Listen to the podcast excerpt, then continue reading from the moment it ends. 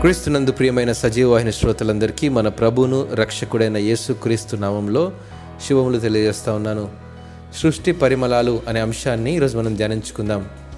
ఒకరోజు నేను హిమాలయ పర్వతాలను అధిరోహిస్తూ ఉన్నప్పుడు అద్భుతమైన లోయలు నదులు జలపాతాలను వీక్షించాను.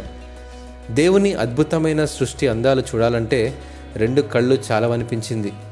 ఫోటోల్లో లేదా వీడియోల్లో చూడడం కంటే నేరుగా ఆ ప్రదేశాల్లో నడిచి వీక్షిస్తే అద్భుతంగా అనిపించింది.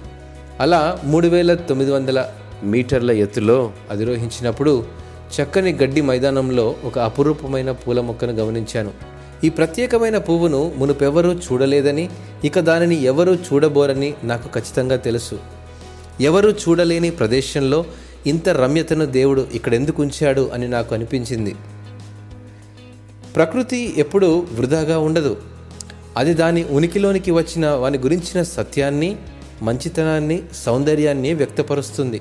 ప్రతిరోజు ప్రకృతి దేవుని మహిమను నూతనంగా తాజాగా ప్రకటిస్తుంది.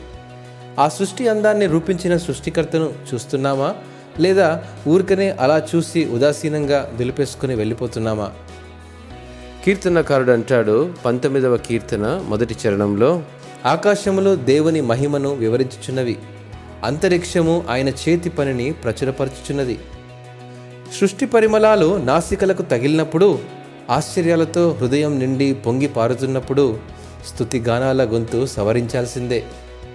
సొగసులు పరిమళించే పువ్వు యొక్క తేజస్సును లేలేత కిరణాలతో మెరుస్తున్న సూర్యోదయ వైభవాన్ని ఎగసిపడుతున్న ధ్వని రాగాల సముద్ర కెరటాలు పక్షుల కువకువలు లేదా ఆకాశాన్ని తాకే చెట్ల వంటి అపురూపాలను మనం చూసినప్పుడు మన హృదయం ఆరాధనతో నిండి కృతజ్ఞతతో ప్రతిస్పందిస్తాము. పర్వత శిఖరాలపై అధిరోహించినప్పుడు కృతజ్ఞత కలిగిన జీవితం ఎలా ఉండాలో నేను ఆ సృష్టిని చూసే నేర్చుకున్నాను.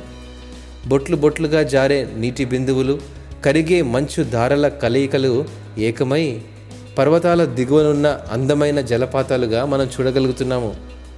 కాబట్టి చిన్న చిన్న విషయాల్లో కృతజ్ఞత మన రోజువారీ జీవితంలో చూడగలిగితే మనం జీవించే జీవితకాలమంతా దేవుడు సౌందర్యంగా అపురూపంగా చేయగలడు. కాబట్టి ప్రతి విషయంలో దేవుణ్ణి స్తుతించే జీవితాలుగా ప్రభు మనందరినీ స్థిరపరచి ఆశీర్వదించునుగాక. ఆమెన్.